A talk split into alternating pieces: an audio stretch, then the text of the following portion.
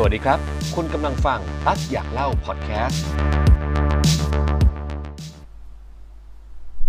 สวัสดีครับคุณผู้ฟังครับ นี่คือตั๊กอยากเล่าพอดแคสต์นะครับ วันนี้อยากชวนคุณผู้ฟังนะฮะเปลี่ยนบรรยากาศจากการรับฟังเรื่องของผลกระทบจากเรื่องสถานการณ์โควิดต่อเศรษฐกิจแล้วก็ธุรกิจนะฮะวันนี้ชมมาฟังเรื่องของคริปโตเคอเรนซีนะครับแล้วก็เกี่ยวข้องกับเรื่องของการสรรหาผลกำไร เรื่องของผลตอบแทนจากเรื่องของสินทรัพย์ดิจิทัล ให้มากยิ่งขึ้นนะฮะตอนนี้เองสิ่งหนึ่งที่ได้รับความพูดถึงอย่างมากนะครับในแวดวงคนที่รู้จักเรื่องของคริปโตอยู่แล้ว หรือว่าสินทรัพย์ดิจิทัลอยู่แล้วเนี่ยก็คือเรื่องของ d e f านั่นเองนะฮะ d e f านี่ถือว่าเป็นนกลไกกลไกหนึ่งนะครับ ชื่อเต็มๆก็อาจจะเป็นการเรียกว่า decentralized finance นะครับการเงินแบบกระจายศูนย์ มันมีส่วนในการที่จะทำให้เราเนี่ยสามารถสร้างผลตอบแทนจากการเงินได้มากยิ่งขึ้นนะฮะแล้วก็ เราเองเนี่ยมีสิทธิ์ที่จะทำตัวเป็นในธนาคารนะฮะในการจะปล่อยกู้ให้กับคนในระบบได้ด้วยนะฮะผลตอบแทนก็สูงมากแต่ว่าความเสี่ยงเนี่ยเป็นอย่างไรนะครับ วันนี้ฟังเสียงจากทางคุณสุภกิจบุญศาสตร์ นายกสมาคมสินทรัพย์ดิจิทัลไทยกันครับวันนี้เองเนี่ยถือว่าพิเศษมากๆ เพราะว่าผมเชื่อว่าคุณผู้ชมหลายท่าน บางคนอาจจะเคยได้ยินมาแล้ว ขณะที่บางคนเนี่ยอาจจะยังไม่รู้จักเลย อยากให้คุณเบียดช่วยอธิบายเล่าให้ฟังแบบหลักการของมันนะฮะง่ายๆเลยว่า ไอ้ดีฟาตรงนี้เองเนี่ยมันคืออะไรฮะไอ้ที่ว่าการเงินแบบไม่มีตัวกลางตรงนี้ฮะเอ่อจริง ๆ จริง ๆ แล้วถ้าจะอธิบายให้แบบง่ายสุด ๆ เลยเนี่ย ผมผมมองว่าเอ่อมันคือเทคโนโลยีอันหนึ่งเนาะที่ทำให้เราเนี่ยสามารถที่จะส่งต่อมูลค่ากันได้ โดยที่ไม่ต้องอาศัยตัวกลางในการที่จะเป็นคนที่เราเชื่อถือว่า เขาจะสามารถส่งมูลค่าจากจากเราไปหาปลายทางได้นะครับ จริงๆ ถ้าเราพูดถึงเทคโนโลยีที่ปัจจุบันแล้วเนี่ยเข้ามาอยู่ในชีวิตของเราเนี่ยที่แบบใกล้ตัวที่สุดเลยผมก็จะยกตัวอย่างเสมอว่ามันเป็นเรื่องของอินเทอร์เน็ตนะ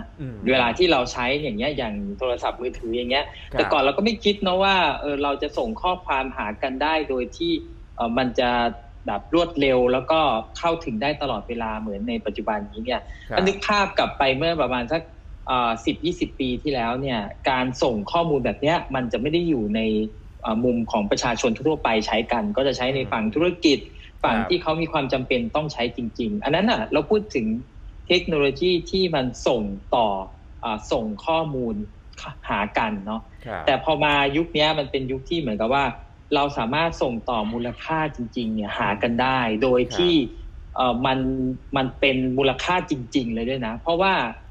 ในยุคที่เราส่งข้อมูลหากันเนี่ย เราอาจจะเคย question นะมีคำถามอยู่ในหัวว่าถ้าเกิดสมมุติเราส่งหากันแล้วเรา copy เงินไว้ไว้ที่ตัวเองด้วย แล้วก็ส่งหาเขาด้วยเนี่ยแปลว่ามูลค่าของเงินมันจะยังอยู่ที่เราด้วยใช่ไหมแล้วก็ส่งต่อไปให้คนอื่นเขาด้วยเนี่ย แล้วเงินมันจะมีค่าอะไรนะไอ้ ปัญหาเนี้ยมันถูกแก้ด้วยเทคโนโลยีปัจจุบันที่เขาเอามาใช้ใน d e f านี่แหละ มันเลยทำให้การถ่ายโอนมูลค่าเนี่ยมันปราศจากตัวการจริงๆ ซึ่งเจ้าเทคโนโลยีเนี้ยมันมันมันถูกนำเสนอตัวโปรเจกต์แรกเลยเนี่ยในที่ในในโลกที่ทำให้คนได้รู้จักกันเนี่ยเทคโนโลยีเทคโนโลยีนี้เขาเรียกว่าบล็อกเชนนะครับ แล้วก็ตัวสกุลเงินที่ใช้ตัวแรกเนี่ยก็คือตัว บิตคอยนะแล้วก็หลังขึ้นแล้วอ่าเนี่ยมันใกล้ขึ้นแล้วละคือจริง ๆ เนี่ยเทคโนโลยีที่อยู่เบื้องหลังตัวบิตคอยที่ทำให้มันสามารถที่จะแก้ปัญหาที่ผมบอกนั่นแหละว่าเอ้ยถ้าอย่างนี้ส่งให้แล้วเราก็ก๊อปปี้เงินของเรา แล้วก็ส่งให้อีกคนนึงก็ได้สิ ซึ่งอันนี้มันถูกแก้ปัญหาตรงนี้ออกไป แล้วการแก้ปัญหาตรงนี้ออกไปเนี่ย มันเลยทำให้โปรเจกต์อื่น ๆ ที่เขาเห็นเนี่ยเขาก็เอ้ย มันน่าจะเอามาทำอย่างอื่นได้นะ ก็มีคนที่เอาคอนเซปต์อันนี้มานะชื่อว่า Vitalik Buterin นะทำอีกโปรเจกต์หนึ่งชื่อ Ethereum นะซึ่ง Ethereum เนี่ยมันมันทำได้คนละแบบกับกับบิตคอยนะ มันสามารถเขียนโปรแกรมลงไปในตัวภาษาภาษาคอมพิวเตอร์เขาเรียก smart contract อะคือสามารถเขียนสัญญาหรือโปรแกรมใส่ลงไปในนี้ได้ เพราะฉะนั้นเวลาที่เรา ส่งอะไรก็แล้วแต่หากันเนี่ยมันสามารถทำตามกฎที่เราตั้งขึ้นมา แล้วเราเราสามารถที่จะเชื่อระบบได้เลยว่า ถ้าเขาวางโปรแกรมไว้อย่างนั้น มันจะต้องทำอย่างนั้นจริง ๆ ตัวนี้แหละมันเป็นพื้นฐานของสิ่งที่เขาเอามาต่อยอดอทำในเรื่องของ d e f าในปัจจุบันที่เราเห็นกันอยู่เนี่ยครับ ครับไอตัว d e f าที่ว่านี้ที่เรียกกันว่าระบบการเงินแบบที่ ไร้ตัวกลางนะฮะคือปกติคนไทยก็จะคุ้นชินน่าจะต้องคนทั้งโลกเลยนะฮะการเงินแบบที่มีตัวกลางก็คือจะมีธนาคารกลาง หรือจะมีธนาคารครับตัวกลาง คนนี้ครับโอนไปให้คนนี้ก็คจะรับมีตัวกลางก็คือธนาคารตรงนี้ แต่กลไกครัขบองดีฟาอย่างที่คุณบิดบอกว่าว่าว่ากลไกของมันคือบล็อกเชนตรงนี้เองมันจะตัดขั้นตอนตรงกลางไปใช่ไหมฮะครับ คือจริง ๆ จริง ๆ แล้วผมต้องบอกว่ามันมันไม่ได้ตัดตัวกลางแบบแบบอย่างนั้นหรอก มันมันแค่เปลี่ยนรูปตัวกลางไปเป็นเทคโนโลยี แล้วก็อืม คุณสมบัติที่ที่เราเรียกกันว่าตัดตัวกลางเนี่ยเอ่อมันเขาเรียกว่า peer to peer นะ peer to peer เนี่ยคืออะไรสมมุตินะ เราเราเรานึกภาพนะ เวลาที่ผมส่งเงินให้กับอ่าใครสักคนหนึ่งเนี่ยครับเราควักแบงค์ร้อยออกมาเนี่ย แล้วเรายื่นให้กันเนี่ย ภาษาที่เขาใช้กันเนี่ยเขาเรียกว่า transaction คือเกิดกิจกรรมทางการแลกเปลี่ยนกันเกิดขึ้นแล้วครับถ้าเราเป็นแบงค์ร้อยเนี่ยเรายื่นให้อีกคนหนึ่งแบงค์ร้อยส่งแบงค์ร้อยให้เนี่ยอ่ามันส่งมือต่อมือเลยนึกออกไหมอ่าอ่าอันเนี้ยคุณสมบัติเนี้ยเขาเรียก peer to peer อ่าทีนี้พอมันมาเป็นยุคของอิเล็กทรอนิกส์นะเราต้องใช้ว่ายุคของอิเล็กทรอนิกส์ก่อนอืมสังเกตสิเวลาที่เราใช้แอปธนาคารเราโอนเงินเนี่ย มันไม่ใช่ peer to peer อืมมันเป็นลักษณะของการที่เราเนี่ย ส่งคำสั่งไปในบัญชีของเราอืมแล้วให้บัญชีของเราเนี่ยโอนไปอีกบัญชีหนึ่งซึ่งเป็นบัญชีของอีกคนหนึ่งแล้วมันถึงจะเห็นบนหน้าจอของเขาว่าเราโอนไปแล้วอืมซึ่งไอกระบวนการนี้แหละที่มันจะต้องผ่านการเขาเรียกเหมือน settlement กันนะว่าอืมอ๋อตัดจากบัญชีนี้ไปเข้าอีกบัญชีหนึ่งเนี่ย อันเนี้ยแหละเขาเรียกว่าเป็นตัวกลางทีนี้อ่าถ้าในโลกของตัวบิตคอยหรือบล็อกเชนที่ผมผมเล่าให้ฟังเนี่ยมันคือว่า จริง ๆ แล้วเนี่ยมันเปลี่ยนรูปคนที่ Verify หรือคนที่ทำเนี่ยให้ไปอยู่ในรูปแบบอื่นนะอืมมันไปอยู่ในรูปแบบของโปรแกรมไปอยู่ในรูปแบบของ miner คือ แล้วมันทำให้เราเนี่ยสามารถที่จะทำ transaction โดยที่มันเหมือนกับอ่าจากผมเนี่ยไปถึงปลายทางได้เลยที่เขาเรียกว่า peer to peer เพราะคนที่ verify หรือคนที่ยืนยันธุรกรรมเนี่ยเขาจะไม่ได้สนใจว่าครับใครจะทำธุรกรรมหาใคร เขามีหน้าที่แค่ว่าอ่า verify verify verify อย่างเดียว เพราะฉะนั้นอืมมันเลยกลายเป็นว่า เขาเขาใช้คำว่าตัดตัวกลางแต่จริงๆตัวกลางนั้นนะมันถูกแปรเปลี่ยนไปมันถูกเปลี่ยนไปเออไปให้เทคโนโลยีเป็นคนอ่าจัดการยืนยัน confirm โดยที่มีคนที่คอยยืนยันธุรกรรมอยู่ข้างหลังอืมอืมซึ่งข้อดีของมันก็คือความรวดเร็ว แล้วก็กระบวนการขั้นตอนที่มันมันมันลดลงย่นระยะเวลาตรงนี้ด้วยใช่ไหมฮะจริง ๆ ผมจะบอกว่าอ่าถ้าในบางกรณีย่นระยะเวลารวดเร็วจริงนะเออเออแต่ในบางกรณีก็สู้ ตัวที่เป็นเงินที่เราใช้ในชีวิตประจำวันไม่ได้อืมแต่ผมต้องบอกว่าจริง ๆ แล้วเนี่ยในประเทศไทยเนี่ยเป็นประเทศหนึ่งที่โครงสร้างเอ่อทางการเงินเนี่ยอยู่ในประเทศหนึ่งในโลกที่เรียกได้ว่าดีนะครับครับ เราสามารถโอนเงินให้กันผ่านระบบพร้อมเพย์เนี่ย ยิงสแกนสมมติไปซื้อของนี่ยิงสแกนปุ๊บเข้าบัญชีคนหนึ่งเลยนะครับเออเออจริง ๆ เร็วกว่าด้วยซ้ำนะครับอืม แต่ว่าในโลกของตัว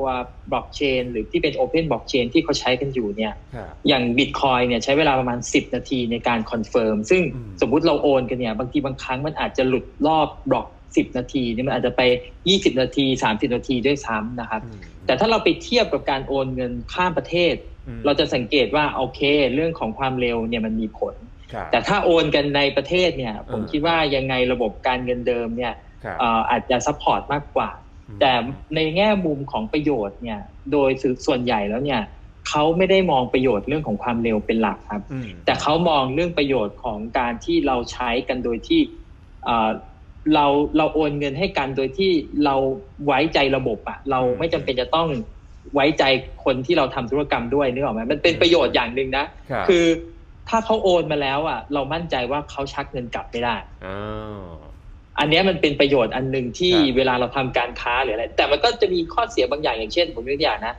โอนไปแล้วแล้วแล้วเขาไม่โอนสินค้ามาให้เราเนี่ยอ่าแล้วเงินมันไปแล้วมันถอยกลับไม่ได้เราจะทำยังไง มันก็จะมีประมาณอย่างนี้ ซึ่งในกระบวนการทั้งหมดมันก็จะมีกระบวนการอื่นมาช่วย อย่างเช่นมี custody service ครับมีอะไรก็ว่ากันไปตามกระบวนการนะนะแต่แค่จะบอกว่าเอ่อโดยประโยชน์ของมันอัตประโยชน์ของมันจริง ๆ เนี่ยครับมันไม่ได้มีเรื่องของความเร็วหรอกอืมแต่ว่า ส่วนใหญ่แล้วมันจะมีเรื่องของความน่าเชื่อถืออมเอ่อแล้วก็ถ้าเป็นในระดับโลกคือโอนเงินข้ามประเทศอย่างเงี้ยมีประโยชน์อันเนี้ยมากถือว่ามีประโยชน์มากกว่า เพราะว่าเอ่อมันมันตัดเรื่องของการเอ่อ settlement กันภาษาธนาคารเนี่ยเขาเรียกว่า settlement สมมุติว่าอืมผมจะโอนเงินจากประเทศไทยเนี่ยครับไปข้ามโลกไปเลยเนี่ยนะ มันจะต้องโอนผ่านธนาคาร แล้วแต่ธนาคารเขาจะมีช่วงเวลาที่เขาจะต้องมากระทบบัญชีกันอะไอประประเด็นของกระบวนการอันนี้มันถูกตัดออกไปมันเลยทำให้เร็วขึ้นครับอืมครับเอาละครับรู้จัก d e f ากันมาคร่าวๆแล้วรู้จักเรื่องของบล็อกเชนแล้วก็เรื่องของกลไกของมันแล้วนะฮะสิ่งที่คนน่าจะอยากรู้ที่สุดตอนนี้ก็คือ การทำเงินจากมันครับคุณบิดครับในเชิงของการทำ d e f าเนี่ยเราเห็นการพูดถึงในโลกโซเชียลมากมายเลยมันเหมือนลักษณะที่เราจะเป็นคนที่ เป็นตัวธนาคารเองมาปล่อยกู้ได้เอง ตรงนี้กลไกของมันต้องทํำยังไงนะเอ่อกลไกของมันเนี่ย มันก็สลับซับซ้อนพอสมควรนะครับ คือผมผมผมแนะนำว่าใครที่อยากจะลองลงทุนเนี่ยอาจจะต้องศึกษาก่อนเนาะเอ่อมันจะต้องมีการสร้างเขาเรียกกระเป๋าหรือ wallet นะสำหรับที่เราเนี่ยจะเชื่อมต่อเข้าไปในโลกของตัว d e f านะไอ้กระเป๋าหรือ wallet เนี่ยมันจะคล้ายๆกับ เขาเรียกว่าเหมือนเหมือน username password ที่เราทำเป็น account เวลาเราเข้าไปใน Gmail อย่างเงี้ยเราก็ต้องสมัครใช่ไหม username password เพื่อที่จะได้ account Gmail ในโลกของ DeFi มันจะไม่ได้ใช้มันจะไม่ได้ใช้ตัวอีเมลนะมันจะใช้ตัวที่เราเรียกว่า address หรือว่า key นี่แหละ มันจะเป็นตัวที่เราจะเอาไว้เก็บสินทรัพย์นะครับ ซึ่งอันนี้ผมจะอธิบายละเอียดไว้ในช anel ผม ซึ่งถ้าใครสนใจอาจจะไปที่ช anel อาจจะดีกว่านะ เพราะว่ามันจะลงลึกในดีเทลและรายละเอียดมากนะครับ แต่ให้เข้าใจอย่างนี้แหละว่า ถ้าการเริ่มต้นเนี่ยอย่างแรกเลยก็คือ ผมแนะนำว่าเราต้องเก็บสินทรัพย์เราให้เป็นก่อน เพราะว่ามันมีความเสี่ยงสูงมากในโลกของตัว d e f านะครับโดยเฉพาะความเสี่ยงในการใช้งานนะครับ ให้เรานึกภาพอย่างนี้ว่า ที่ใดก็แล้วแต่ที่มีเงินเก็บอยู่แล้วอยู่ในโลกของดิจิตอลหรือออนไลน์อยู่เนี่ย มันจะมีคนที่จะพยายามที่จะเอาเงินออกจากกระเป๋าเราให้ได้ มาล้วงเงินในกระเป๋าเราเลยนะถูกต้องถูกต้อง ทีนี้เนี่ยให้เรานึกสภาพว่าก่อนหน้านี้ที่เราใช้ในระบบการเงินเดิมเนี่ย ธนาคารก็เป็นคนดูแลให้อยู่นึกออกใช่ไหมอย่างเช่นเขามี firewall สองชั้นเขามี IPS เขามี web application firewall เขามี Security Engineer นั่งกันเป็นตับเลยดูว่ามีใครโจมตี Attack หรือเปล่าเงี้ยสิ่งพวกนี้มันไม่มีเลยสำหรับเรา แต่ว่าโอเค ในโครงสร้างของตัว system มันถูกออกแบบมาให้lean พอสมควร แต่สิ่งที่เราต้องเรียนรู้ก็คือเราต้อง protect หรือป้องกันตัว asset เราให้เป็น เพราะฉะนั้น สิ่งแรกหรือทักษะแรกที่ผมคิดว่าต้องเรียนรู้ก็คือการเก็บสินทรัพย์ดิจิตอลของตัวเองให้เป็นก่อนให้ถูกวิธีด้วยนะครับ เพราะว่าถ้า private key เราหลุดไปเนี่ยสินทรัพย์นั้นหายเลยนะครับ สินทรัพย์นั้นหายเลยมีน้องคนหนึ่งที่ผมเคยสัมภาษณ์ในช่องเนี่ยเขาเนี่ยเก็บถูกต้องตามหลักการเลยนะ ซื้อตัว hardware wallet มาเก็บอะไร เสร็จแล้วเนี่ยตอนอัปเดตเฟิร์มแวร์เนี่ยโดนโดน phishing โดนหลอกให้ key ตัว private key เข้าไป เงินประมาณสักสามล้านสามล้านหายไปเลยหายหายไปกับตาเลย ดูดไปหมดเลยไอ้ password key นี่ private key ตรงนี้แหละที่หลุดหายไปปรากฏว่าทรัพย์สินหายไปหมดเลย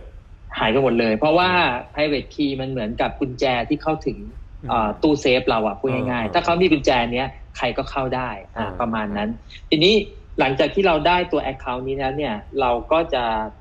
มันต้องแปลงเงินก่อนเนาะมันต้องแปลงเงินบาทที่เป็นที่เรารู้จักเนี่ยไปเป็นสกุลเงินที่อยู่ในรูปแบบดิจิตอลเสร็จแล้วเนี่ยเราก็ต้องไปเข้าต้องไปศึกษานะ มันจะมีแพลตฟอร์มที่หนึ่งไปปล่อยกู้สองไปเขาเรียกไป provide liquidity pool หรือไปเอาเงินไปกองไว้ที่ pool แล้วมีคนมาแลกเปลี่ยนคุณก็จะได้ค่าธรรมเนียมค่าส่วนต่างอะไรประมาณนี้ หรือจะไปใช้ที่ เอาเป็นแพลตฟอร์มที่เรียกว่า yield aggregator ก็คือเขาก็จะไปไปลงทุนในในแพลตฟอร์มให้เรานี่แหละ แล้วก็อาจจะมีการ auto compound อะไรพวกนี้เนี่ยจะมี detail พวกนี้เยอะมากนะต้องไปศึกษาครับเข้าใจง่ายๆก็คืออันดับแรกเรามี wallet ก่อนไอ้ตัว wallet ตัวนี้เนี่ยเอามูลค่าของเรานี่แหละที่เป็นเงินบาทมาใส่เข้าไปใช่ แล้วก็เอาเงินบาทนี้ไปแปลงเป็นสกุลเงิน หรือว่าคริปโตประเภทไหนก็ได้ ที่มีการเปิดให้ทำทำตรงลักษณะอย่างนี้ใช่ไหมฮะ ครับต้องแปลงก่อนแล้วค่อยโอนเข้าไปในกระเป๋าเราฮะซึ่งวิธีการแปลงเนี่ยมันก็จะมีก็คือใน Exchange ที่ได้รับใบรับรองจากกลตในประเทศเนี่ยก็จะมีหลายที่อยู่นะครับก็จะเป็น Bitkub Zipmex Satang Pro Exchange พวกเนี้ย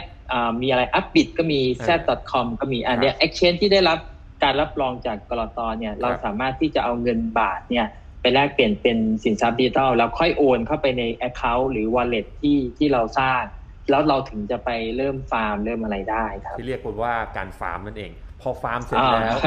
การฟาร์มในที่นี้เนี่ยก็เหมือนกับการวางเงินตรงกลางไว้ เพื่อที่ว่า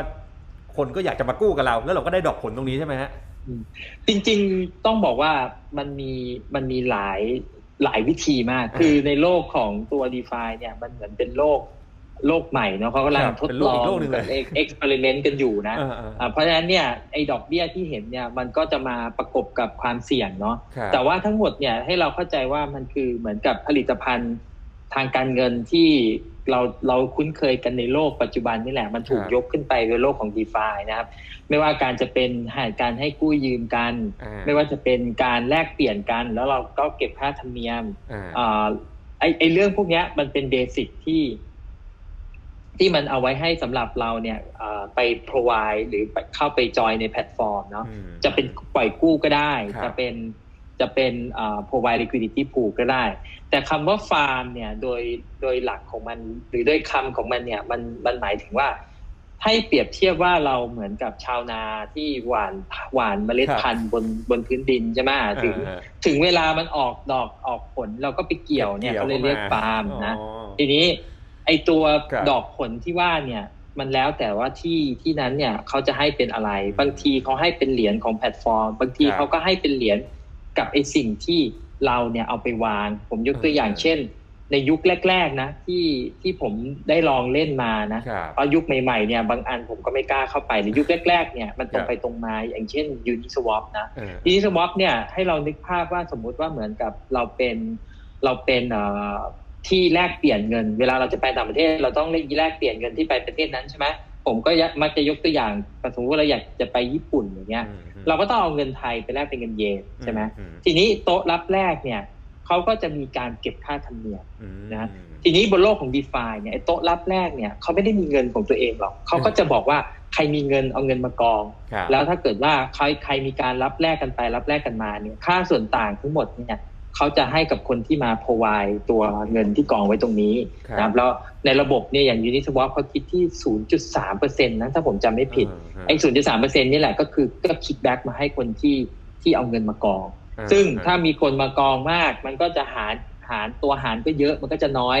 ซึ่งตัวนี้แหละมันจะเป็นตัวที่บอกว่าใครจะเอาเงินไปกองไว้ตรงไหนก็คือตัว interest หรือ yield นี่แหละที่ ที่จะเป็นตัวบอกนะมันก็จะมีค่าบอกว่า APY เท่าไหร่ APR เท่าไหร่อะไรอย่างเงี้ยมันจะเป็นตัวที่ทำให้คนรู้ว่า เอ้ย ควรจะโยกเงินของตัวเองเนี่ยไปอยู่ในแพลตฟอร์มไหนครับทีนี้มาถึงเรื่องของผลตอบแทนบ้างเพราะว่าทราบกันดีว่าจากการที่มันได้รับความนิยมส่วนหนึ่งเนี่ย ก็คือเรื่องของดอกเบี้ยหรือว่าผลตอบแทนตรงนี้ที่มันให้ค่อนข้างจะสูงนะที่เราเห็นมาเนี่ยสักประมาณหลักกี่เปอร์เซ็นต์นะเห็นว่ามีหลักแตะสิบเปอร์เซ็นต์ด้วยเหมือนกันใช่ไหมแปดสิบเปอร์เซ็นต์นี่หมูมากเลยนะหมูมากเลยใช่ไหม คนละโลกกับโลกการเงินจริงๆคือมันมีเป็นหมื่นเปอร์เซ็นต์ก็มีนะหมื่นเปอร์เซ็นต์ก็มี จากการที่เราเข้าไปแล้วก็ไปปล่อยกู้ในในในนี้เนี่ยนะฮะใช่เป็นหมื่นเปอร์เซ็นต์ก็มีแต่ว่าก็ต้องเข้าใจว่าอย่างนี้มันมันมีสองแบบแบบที่ project ที่หมื่นเปอร์เซ็นแล้วโอเคกับแบบหมื่นเปอร์เซ็นแล้วแบบ อันเนี้ยมาตั้งใจจะมาหลอกมันก็มันก็มีเพราะนั้นมีมีเพราะฉะนั้นเราต้องเราต้องเลือกให้เป็นนะเอ่ออย่างผมเคยไปลง project ที่หมื่นเปอร์เซ็นเนี่ย แล้วปัจจุบัน project นั้นยังอยู่เนาะยังไม่เอ่ยชื่อดีกว่า เดี๋ยวจะเป็นการชี้นำแต่ต้องต้องมองอย่างนี้ครับปีในยุคแรก ๆ ของการทำ DeFi เนี่ยมันเกิดมาจากการที่เริ่มมีการกู้ยืมกัน แล้วมันเริ่มมีดอกเบี้ย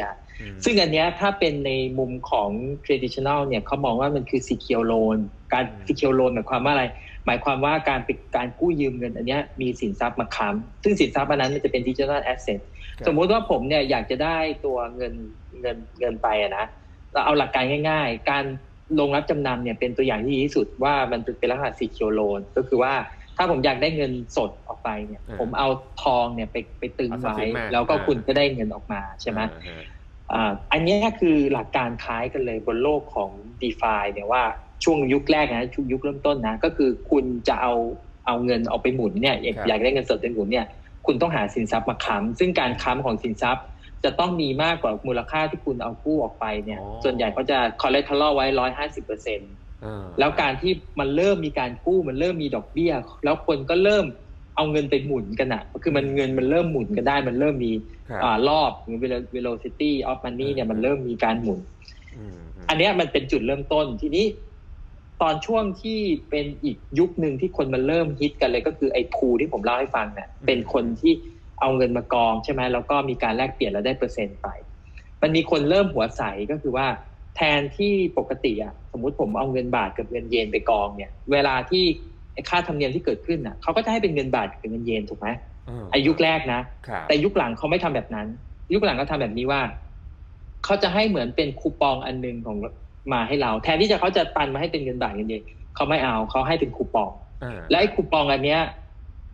เขาก็เอาไปทำเป็นพูเหมือนกันอีก ก็คือใครจะแลกเป็นเป็นเงินบาทหรือเงินเยนนะต้องมาสวอปกันที่พูตรงนี้นะ มันทำให้เกิดการหมุนของพูตรงนั้นอีก แล้วมันทำให้มูลค่าของไอเหรียญนั้นนะมันเพิ่มขึ้นไปอีกเพิ่มขึ้นเพิ่มขึ้นเรื่อยๆเพิ่มขึ้นเรื่อยๆอ่าเพิ่มมันมันมันมันมีการเพิ่มขึ้น เพิ่มขึ้นหรือลดลงตามปัจจัยตามความต้องการไอสิ่งที่ ผมบอกว่าหมื่นเปอร์เซ็นเนี่ยมันมันมีโอกาสเนี่ย เพราะตรงนี้แหละว่ามันจะมีบาง project ที่เขาอะมองว่าเขาจะมีเหมือน marketing budget ไอ้ marketing budget เนี่ยแทนที่เขาจะเอาไปโปรโมทใน Facebook โปรโมทใน YouTube ที่มันเป็นเงินส่วนหนึ่งเนี่ยเขาเอาเข้าไปใส่ไว้ในเป็นเหมือน marketing budget ว่า ไอ้จะแจกเหรียญอันนี้ออกมาเท่าไหร่ เขาก็ limit ได้ใช่ไหมว่าแจกสามวันภายในสามวันเนี้ยถ้าใครมากองเงินไว้ในนี้นะ ล็อกเงินไว้ในนี้นะ เดี๋ยวมันจะมีแบบผลตอบแทนให้เท่านี้เหรียญและไอ้เท่านี้เหรียญเนี่ยพอมัน convert ออกมาเป็นดอลลาร์เนี่ยโอ้โหมันreturn มันแบบเป็นหมื่นเปอร์เซ็นต์ก็มี แต่มันอาจจะมี period สั้น ๆ ตามตามที่เหมือนโปรโมชั่นตามที่กำหนดนะ แล้วมันก็จะกลับเข้ามาสู่สภาวะปกติประมาณ150% 80%อย่างที่ว่า นี่แหละครับก็คือทั้งหมดนะครับลงทุนอะไรก็ศึกษาข้อมูลรายละเอียดกันให้ดีแล้วกันนะครับมีทั้งโอกาสแล้วก็ความเสี่ยงนะครับ ต้องรู้จักสินทรัพย์ที่เราจะไปลงทุนนะครับ หมดเวลาแล้วครับลากันไปก่อนครับ สวัสดีครับ ขอบคุณที่ติดตามตักอยากเล่าพอดแคสต์พบเจอกันได้ทุกช่องทาง